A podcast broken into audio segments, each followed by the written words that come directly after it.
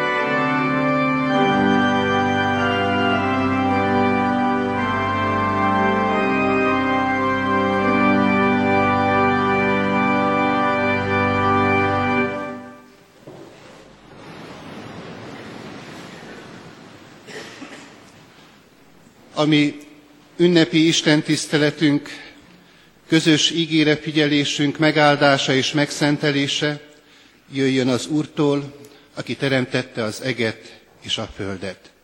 Amen.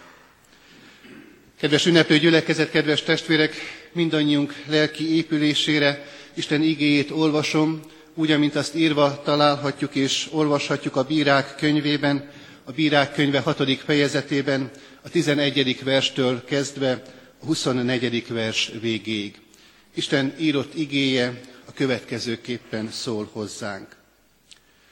Azután eljött az Úr angyala, és leült Oprában a cserpa alatt, amely az Abiézer nemzetségéhez tartozó Jóásé volt. A fia Gedeon éppen búzát csépelt a présházban, hogy megmentse Midián elől. Az úr angyala megjelent előtte, és így szólt hozzá. Az úr veled van, erős vitéz.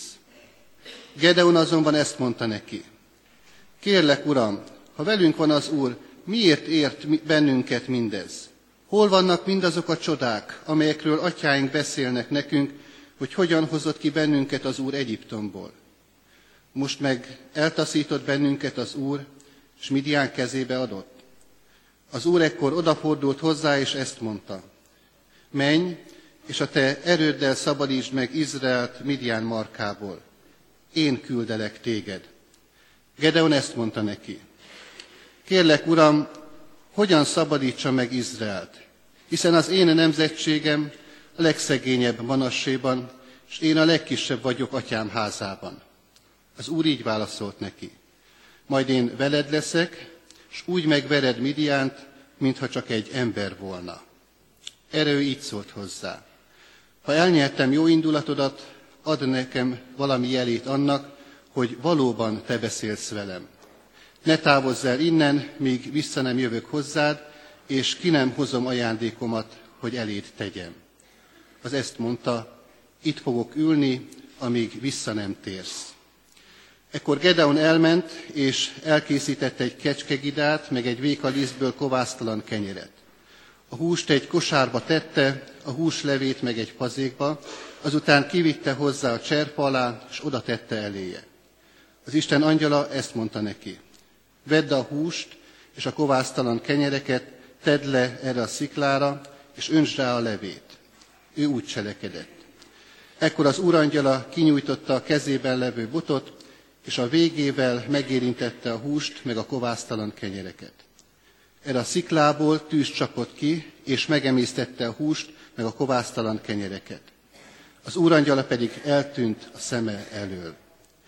Amikor Gedeon látta, hogy az úrangyala volt az, ezt mondta.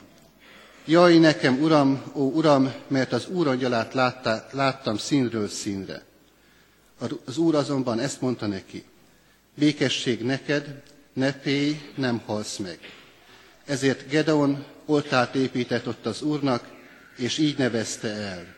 Az Úr a békesség. Még ma is ott van ez Oprában, Abiézer nemzetségének a földjén. Isten tegye mindannyiunk számára áldottá most hallott igét, olyan képpen is, hogy annak ne csak hallgatói, hanem megértői, szívünkbe fogadói és cselekvői is lehessünk. Válaszoljunk most az ige megszólító szabára imádságban. Imádkozzunk. Urunk Istenünk, mindenható mennyei atyánk az Úr Jézus Krisztus által, Te előtted állunk, és abban a reménységben vagyunk most együtt, hogy nem csak mint templomi közösség, nem csak mint egy kollégiumi közösség, hanem a Te jelenlétedből fakadóan, mint a Te néped is együtt lehetünk ezen a megszentelt helyen.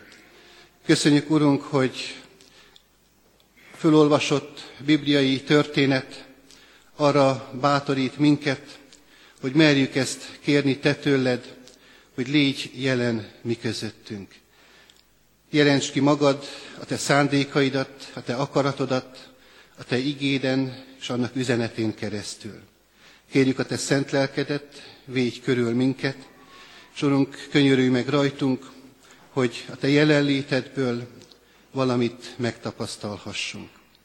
Urunk, ez nem történhet meg maga természetes módján, mert bűneink elválasztanak minket te tőled, de mégis, hogyha készek vagyunk kellő alázattal, őszinte bűnbánattal, Jézus Krisztus érdemére hivatkozva, te jelenlétedet keresni, akkor megtörténhet a csoda, hogy veled lehet találkozásunk. Kérünk, Urunk, ezzel a találkozással ajándékozz meg minket a Te fiadért, Jézus Krisztusért. Amen. Kedves gyülekezet, kedves testvérek, helyünket elfoglalva, az ige hirdetésre készülve, hallgassunk meg egy zenei szolgálatot, egy ének szolgálatot. Elza Párdózi előadásában hallgathatjuk Gárdonyi Zoltán 108. Zsoltár feldolgozását.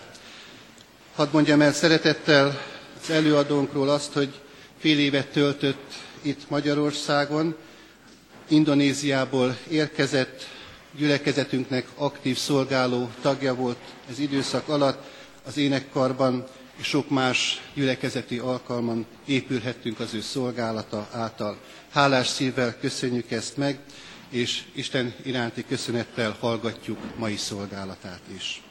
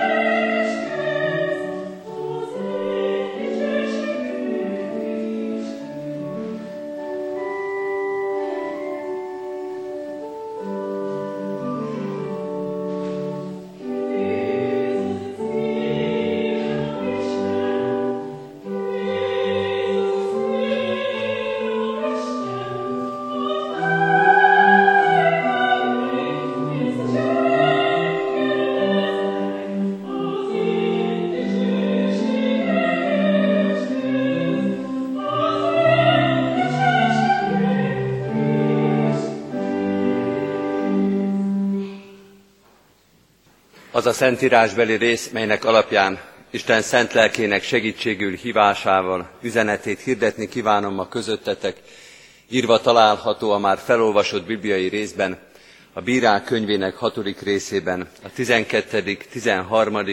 és 16. versében a következőképpen. Az Úr angyala megjelent előtte, és így szólt hozzá, az Úr veled van erős vitéz. Gedeon azonban ezt mondta neki, kérlek Uram, ha velünk van az Úr, miért ért bennünket mindez?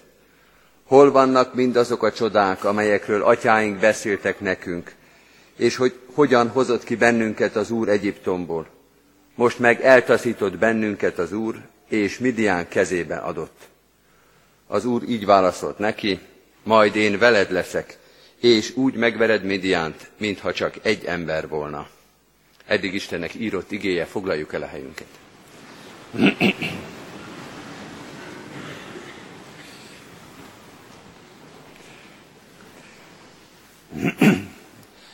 Kedves testvérek, ünneplő gyülekezet, a Kecskeméti Református Kollégium gimnáziumba, gimnáziuma ezen az Isten tiszteleten fogadja be és köszönti szeretettel az új gimnazistákat, sok-sok fiatalt, és ezen az Isten tiszteleten most egy régi-régi történetben egyetlen, de körülbelül hasonló korú fiatal emberről olvashatunk. Miközben sok fiatal lépi át majd a gimnázium küszöbét, egy régi történetben egy Gedeon nevű ifjú történetén és élete változásán keresztül tanít ma minket az Isten. Miről szól ez a Gedeon történet ma nekünk? Különös, furcsa, de egyáltalán nem ismeretlen történetes számunkra. Gedeon egy kicsi, még szinte néppé össze nem állt közösségnek egy kicsi törzséből, egy kicsi nemzetségéből származó fiatal ember, aki a présházban, titokban gabonát csépel. Úgy, hogy ne vegyék észre. Úgy, hogy a midianiták, az őket leigázó hatalom ne tudja meg, hogy nekik még van gabonájuk, amit csépelni lehet. Milyen különös. Milyen különös az elmúlt hónapokban egy kezdeményezés indult Kecskeméten és a mi gyülekezetünkben is. A Kecskeméti Református Ifjúsági Egyesület arra tett kezdeményezést, és arra indít fel embereket és szíveket, hogy állítsunk emléket azoknak a középparasztoknak, azoknak a gazdáknak, akiket jó néhány évtizeddel ezelőtt kuláknak bélyegeztek, és ez abból állt például, hogy ami még volt, azt elvitték tőlük, a gabonát, a húst, a tojást, bármit, ami mozdítható volt, ők voltak az ellenség, és ugyanazt tették, mint amit most itt Gedeon tesz. Azt lehet mondani, Gedeon egy kulákgyerek. Úgy éli az életét abban a rettegésben és abban a megaláztatásban, hogy hiába dolgozik ő és a szülei, az nagyon is életszerű és nagyon is hozzátartozik a hétköznapokhoz, hogy jönnek a beszolgáltatási biztosok, bocsánat, jönnek a midianiták, és elviszik a gabonát, és elviszik a húst, és elvisznek mindent. Ebben a régi, több ezer éves szövegben csak azért nincs benne a fekete vágás meg a padlás söprés szó, mert nem tartottak disznót és nem volt padlásuk. De egyébként, mind ahogy látjuk, a történelem és az ember és a rendszerek nem változnak semmit. Gedeon lopva, bújva és megalázva próbálja menteni még a menthetőt. És ebbe a helyzetbe jön el az Isten, és változtatja meg Gedeonnak az életét és a szívét. Mit mond neki az angyal, mit tanít, és mit mutat meg neki, és rajta keresztül nekünk. Az első dolog, amelyet Gedeonnak meg kell tanulnia, hogy az élet más, az élet több, mint amit látunk és amit tapasztalhatunk. Az élet több, mint amit az ember első pillanatra ebből meglát. Van ebben a beszélgetésben valami feszültség, ami ezt a tanítást elő fogja hozni. Az angyal magasztos képpel és mosolyogva így köszönti Gedeont, az Úr veled van erős vitéz. Ha Gedeon bátrabb lenne, vagy mérgesebb lenne, visszakérdezhetne, hogy vak vagy, angyal? Nem látod, hogy mi történik velünk? Nem veszed észre, hogy ebbe a dohos lyukba csépelem a gabonát? Hogy amikor ünnepelni kéne, mert beérett a termés, akkor mi bujkálunk, és megpróbáljuk eldugni azt, ami még van, Nem látod, hogy mennyire megaláznak minket? Nem látod, hogy mi történt a családommal tegnap is, meg tegnap előtt is, és mi történt a népemmel? Hogy orcátlanul és szemérmetlenül lehet minket kizsigerelni, megalázni? Nem, nem látod, hogy mi másodrendű állampolgárok vagyunk a saját hazánkba? Hol van itt az Isten? Mitől lennék én erős vitéz? Ha lebukom, vagy ha besúgnak a szomszédok, akkor engem megvernek, a gabonánkat elviszik, az apámat börtönbe csukják. Miért gúnyolódsz velem, amikor azt mondod, hogy erős vitéz? Gedeon azt mondja, a valóság, a való világ, az Midian, a rabság és a megaláztatás. Az angyal azonban ránéz Gedeonra, és azt mondja, nem szavakkal, talán csak egy tekintettel, nem én vagyok vak, hanem te. Én, az Úr, látom Midiánt, látom a megaláztatást. Látom, hogy mi történt veletek tegnap és tegnap előtt. Számon is tartom a könnyeiteket, a fájdalmaitokat, a megaláztatásokat. Tudom, hogy mi történik veled és a népeddel. De te, te vajon látod-e az Istent? Látod-e, hogy miből áll a világ, amelyben élsz? Érzed-e, látod-e, elhiszed-e, hogy az élet az több, mint Midian, és több, mint a beszolgáltatás? Olyan ez a beszélgetés, mint hogyha Gedeon azt próbálná bizonygatni az angyalnak, hogy de bizony a saktábla az 8x8 kockából áll. És ennyi és ennyi bábú van rajta. És az angyal pedig azt mondja, nézz körül, az a saktábla, az a pálya, az a játék, amelyben te vagy, az ennél sokkal több mezőből áll. És mögötted van valaki, a nagymester, aki mindent visz, aki ura ennek az egész életnek és ennek az egész táblának. A világ, az élet, az több, és Isten miatt több. A világ és az életünk több, mint amit láttunk, vagy előszörre meglátunk, és Isten miatt több. Az angyal köszöntése, amivel kezdi ezt a beszélgetést, az nem udvariasság, hanem tényközlés. Az Úr veled van.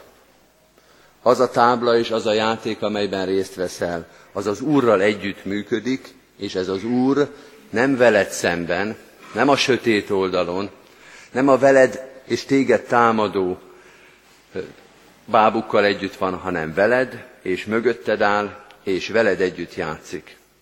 Az életben Isten is benne van. Nem csak majd az örök életben, majd az Isten országában, majd a földi létünk után, hanem már itt és már most. És lát, és ismer, és számon tart. Minden tud, amit történt, látja, ami a szívedben volt, látja a keserűségedet, látja a megaláztatást, és látja a midianitákat is, az ostoba és kárörvendő röhögésüket, az Isten tagadásukat, a nagyképűségüket, azt, hogy azt gondolják ennek a pályának, ennek a táblának, ennek az életnek most ők az urai. Az az Isten, akiről te is emlékezel, akiről beszélsz, aki megfenyítette az egyiptomi fáraót, aki tíz csapással kényszerítette rá az akaratát egy Midiánnál sokkal-sokkal nagyobb hatalomra, aki megnyitotta a Vörös-tengert, aki vizet és élelmet adott a pusztába, aki hazát adott nektek, ezt a földet és ezt a hazát, az most is itt van a pályán, itt van az életben.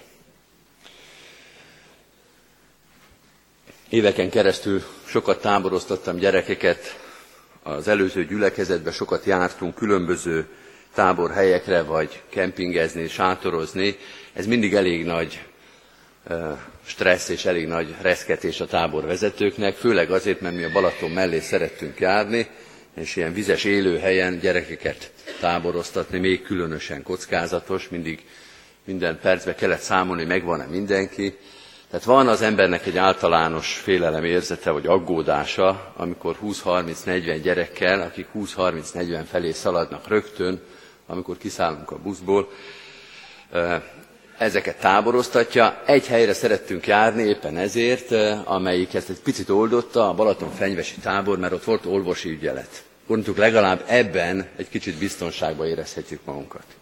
Hogy tudjuk, hogy ott a tábor közepén van egy kis ház, ott üldögél előtte egy fehér ruhás ember, ő a doktorbácsi, és hogyha a gyereknek valami baja van, már pedig már rögtön az első nap valamelyiknek baja lesz, akkor oda lehet menni, nem kell nekünk magunknak azon aggódni, hogy meg tudjuk-e oldani, nem tudjuk, hívjunk-e orvos, nem hívjuk. Ad az embernek egyfajta biztonságérzetet, ha van vele valaki, ha az ő tér felé játszik valaki, aki nálánál erősebb, nagyobb és szakavatottabb. Azt mondja az angyal, Gedeon, én a te tekinteteden ezt szeretném látni. Ezt a nyugalmat, hogy tudod és látod, a félszemed mindig ott van, hogy a te térfeleden ott van az Úr, a te térfeleden játszik, veled együtt van, és nem hagy el téged. Kedves barátaim, kedves gimnazista fiatalok, befogadó Isten tiszteleten vagyunk, egy egyházi iskola fogad be titeket. Ezt mondjuk nektek mi is, van itt valaki, az Isten van itt, aki miatt egészen más az a játék és az élet, sokkal nagyobb és tágasabb, mint amit első pillanatra látnánk. Mindenhol ott van ő, de itt, ebben az iskolában mindig hivatkozni is fogunk rá. Ájtatokon, Isten tiszteleteken, hittanórán, konfirmációi felkészítésen. Az egyházi iskola tulajdonképpen ugyanazt mondja, mint amit ez az angyal, hogy az élet több, és az Istennel több, mint amit mi elsőre láttunk. Ne felejtjük el, sem a templomban, sem a tantermekben, sem a tanárok, sem a diákok, a lelkészekről nem is beszélve, hogy az Isten itt van, és az ő térfelén és az ő játék mezején játszhatunk mi is. Térjünk most vissza Gedeonhoz és ahhoz a feszültséghez, amely az angyal és Gedeon között van. Mert Gedeon annyira azért bátor, hogy visszakérdezzen az angyalnak, és megkérdezze, a 13. versben olvastuk ezt, Kérlek, Uram, ha velünk van az Úr, miért ért bennünk, bennünket mindez? Hol vannak mindazok a csodák, amelyekről atyáink beszéltek nekünk? De sokszor hangzik el ez a kérdés, miért? Miért ért bennünket mindez? Mennyi könny és mennyi keserűség van ezek mögött a kérdések mögött? Miért az én gyermekem született betegen? Miért az én hitvesemnek kellett elmennie? Miért engem és az én családomat ért ez a megaláztatás? Miért engem bocsátottak el? Miért engem nem vesznek fel? Miért velem szemben ilyen igazságtalan az élet? Sok prédikáció és sok lelki gondozói beszélgetés szól ezekről a miértekről. Az angyal most nem beszél erről, engedjétek meg testvéreim, hogy most ebben a prédikációban én se térjek ki erre. De csak úgy zárójelbe megjegyzem, hogy ha az angyal visszakérdezne Gedeonra, és Gedeon kérdésére talán azt kérdezné, nem csak az a kérdést, hogy hol van ilyenkor az Isten, hanem Gedeon az is kérdés, hogy hol vagytok ilyenkor ti, hol van az ember. Miért vagyunk olyan világban, amely tele van szenvedéssel? Hogy jött be a szenvedés ebbe a világba, és hogy jött a szeretetlenség, és a megaláztatás, és az igazságtalanság? És amikor nem volt mindez, amikor jó volt, amikor teljes volt, akkor odafigyeltetek az Istenre? Akkor engedelmeskedtetek neki? Akkor kerestétek az akaratát? És most, amikor rátok szakadt ez az ítélet, amikor rátok szakadt ez a keserűség, vajon keresitek őt? Vagy csak hallgattok, vagy csak káromkodtok, vagy csak sírtok és nyöszörögtök, de még mindig nem hívjátok segítségül az Urat. Engedelmesek vagytok neki, vagy még most a fájdalomban is dacoltok vele. Az angyal azonban nem kérdez, mert nem számon kérni jött, hanem bíztatni. Azt mondja, az élet más, az élet több, és erről maga az Isten fog meggyőzni téged, Gedeon. Az Isten miatt több az élet, és erről az Isten meg fog téged győzni.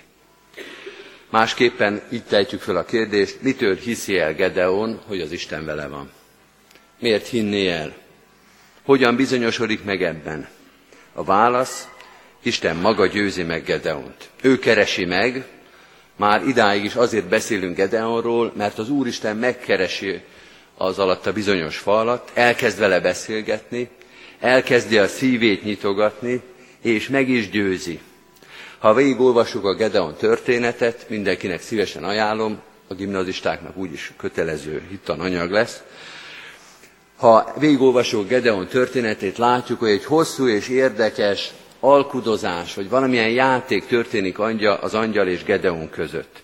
Valamilyen hosszú meggyőzősi procedúra, hogy Gedeon elhiggye, nem azt, hogy az Isten vele van, hanem azt, hogy ő nem téved, amikor erre hajlik a szíve. Hogy Gedeont meg kell biztos, bizonyítani, meg kell erősíteni abban, hogy valóban rámerje bízni az életét az Istenre. Isten sokat, hosszan és türelmesen magyaráz Gedeonnak, mire Gedeon végre elmeri hinni, hogy az Isten vele van, és hogy ő egy erős vitéz. Olyan ez, kedves testvérek, mint egy telefonhívás, amelyen meg akarnak minket valamiről győzni. Ha ügyes az illető, hosszan és ügyesen magyaráz, hosszan és ügyesen érvel, nekünk csak egy dolgunk van, hogy ne tegyük le a telefont. Hogy ne tegyük le, és ne szakítsuk meg a beszélgetést. Kedves gimnazista barátaim, tisztelt szülők, kedves testvérek, ma is hasonló helyzetben vagyunk. Egy egyházi iskolába hívjuk és fogadjuk be ezeket a fiatalokat. Van, akik most lépik át először a küszöböt, van, akik már évek óta járnak a Kecskeméti Református Kollégiumba.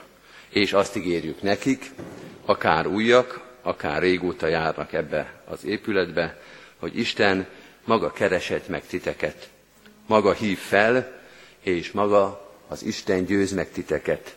Csak ne tegyétek le a telefont. Vagy ahogy manapság mondani szoktuk, ne nyomjátok ki a telefont. Lehet küzdeni az Úristennel, lehet újra kérdezni, lehet nem érteni elsőre, másodikra, harmadikra, amit mond. Gedeon története erre biztat titeket. Nyugodtan kérdezzetek vissza, de higgyétek el, az Isten türelmes lesz veletek szembe. És elvezet arra a hitre, gyermeket és felnőttet, diákot és tanárt, mindenkit, aki itt van, és aki hallja az ő szavát, elvezet minket a hitre, a bizonyosságra, velünk van az Isten, és vele együtt erősek leszünk. Amen. Válaszoljunk Isten igényére, fennállva énekeljük a 255. dicséretünknek az utolsó két verszakát, 255. dicséretünk 7. és 8. verszakát. Rólad, Uram, akik megemlékeznek, mint a pálmafa, szintén úgy zöldelnek.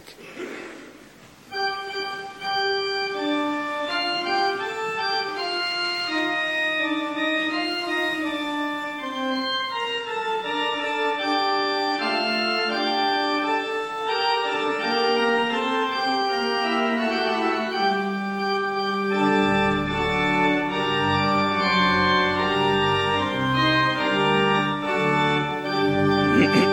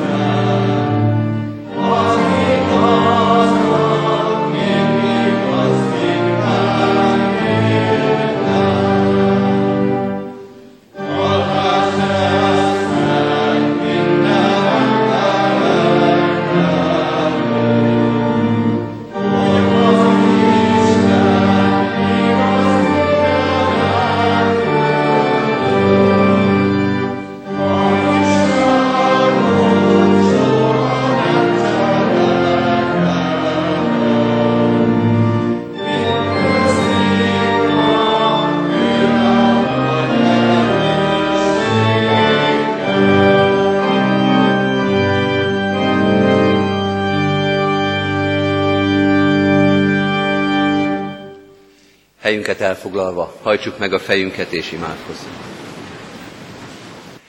Mindenható Istenünk, Te, aki látod, hogy az életünkben mennyi a keserűség, a megaláztatás, a gyengeség, az értetlenség, milyen sok fájdalmas miért van a szívünkbe.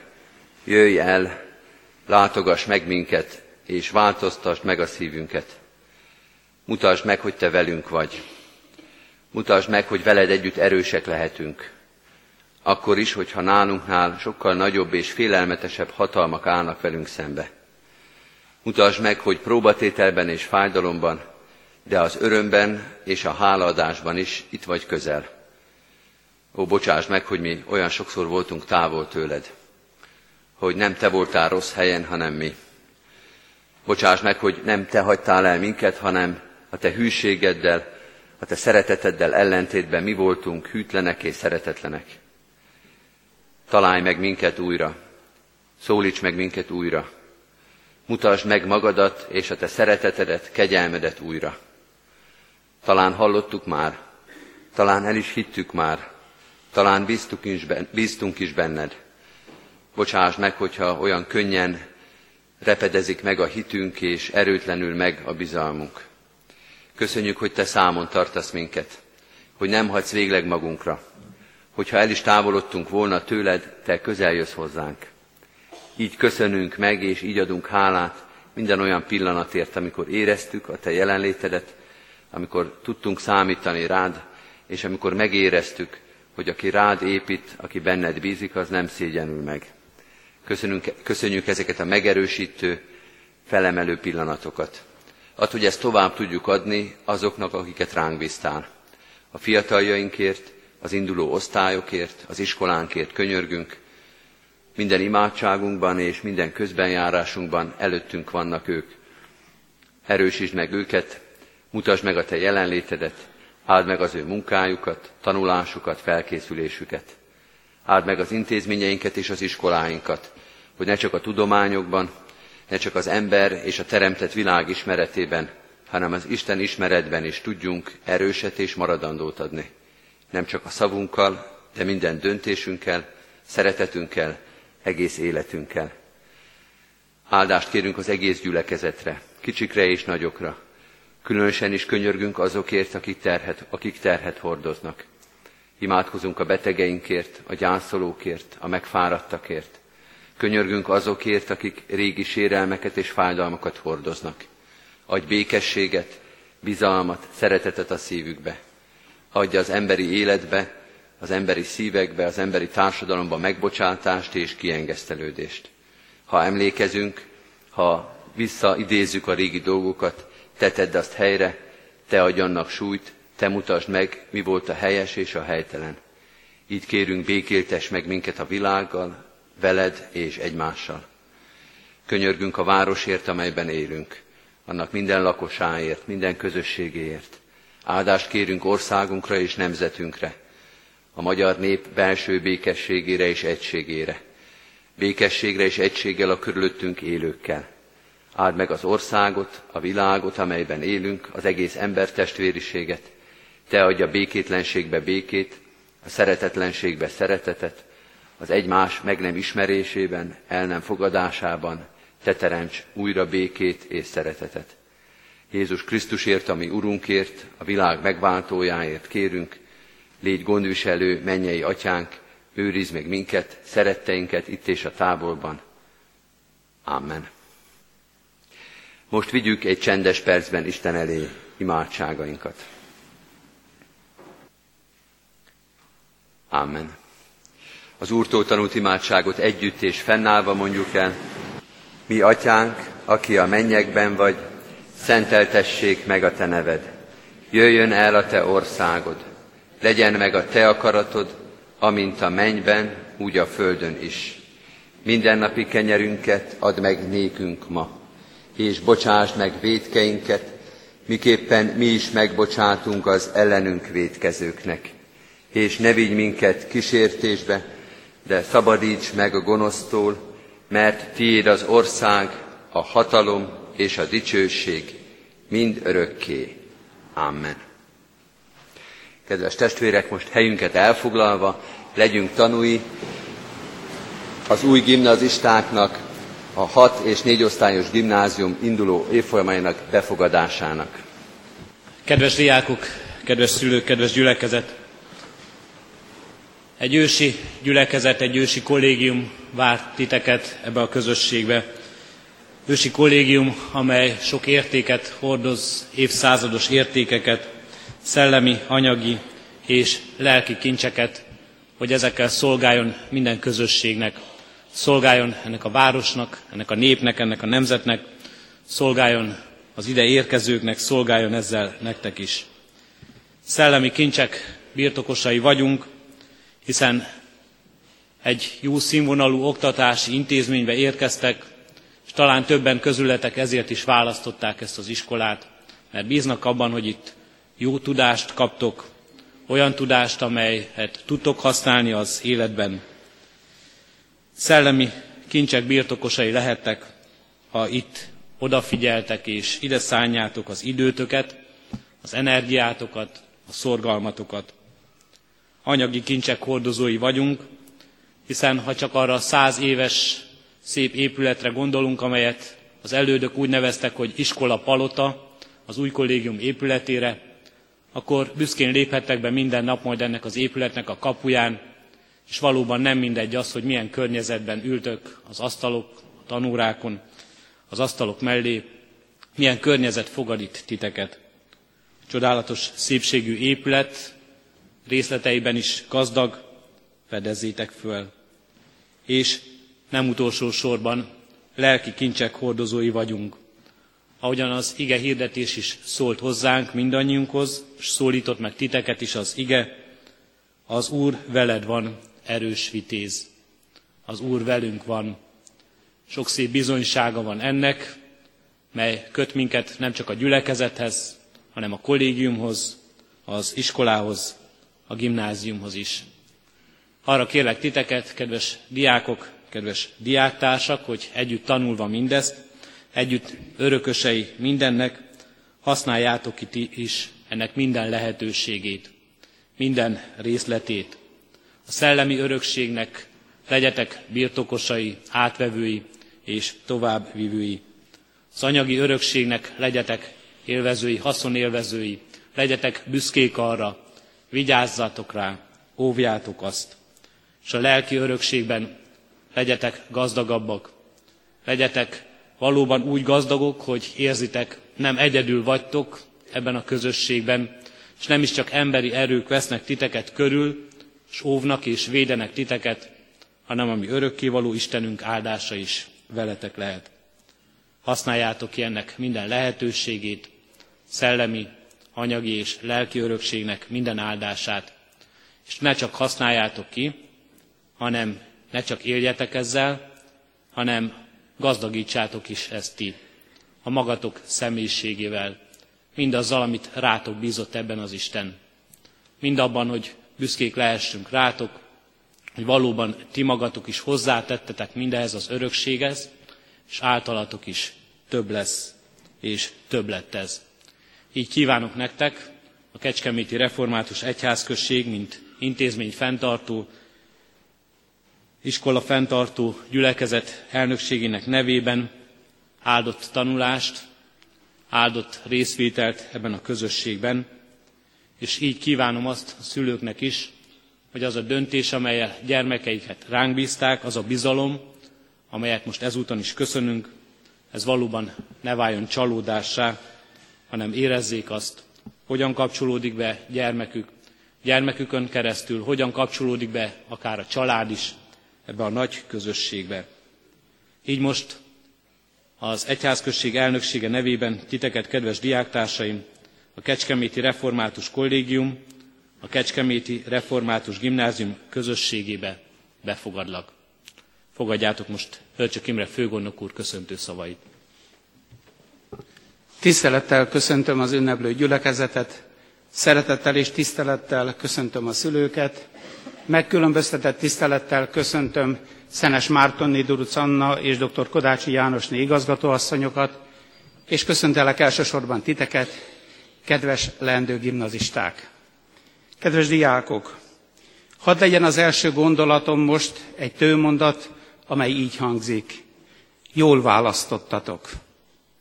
Igen, jól választottatok, amikor saját elhatározásból